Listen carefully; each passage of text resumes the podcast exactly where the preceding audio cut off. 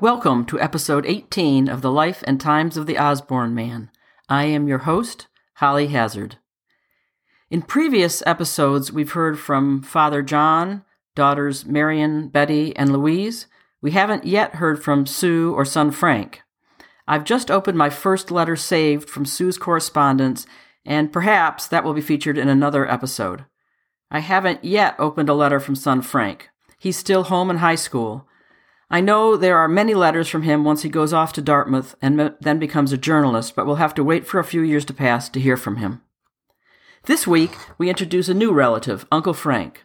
Uncle Frank is John's older brother, Frank, born in 1870 and died the same year as John in 1952. Frank is also employed as a salesman by the Osborne Company, but his territory is now out west in Washington. This is a short letter, but I think important as it both describes life in Everett, Washington, and also gives a hint of Frank's relationship with his niece. And now, Frank. The Osborne Company, New York, Chicago, London. Osborne Art Calendars. General Offices and Works, Newark, New Jersey. My dear girl, your good letter was received some time ago, and I was glad to get it. You know that the days are full of hard work just now, so I will understand why I have not written before. I was so glad that I can see you all there in the house. It is a great comfort. Every Sunday morning I go to church with both families, and sometimes my imagination becomes so active that I look around to see if some of you are really nearby. I got on the rolls last week and the money is fine.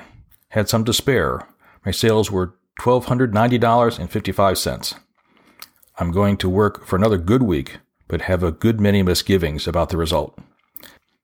An order of $523 in monthly service last week helped me out. You tell that dear old dad of yours that I think it is a pity that he cannot write to me. I know he is nothing like a hero, but I have written him twice, and it is about time for him to brace up.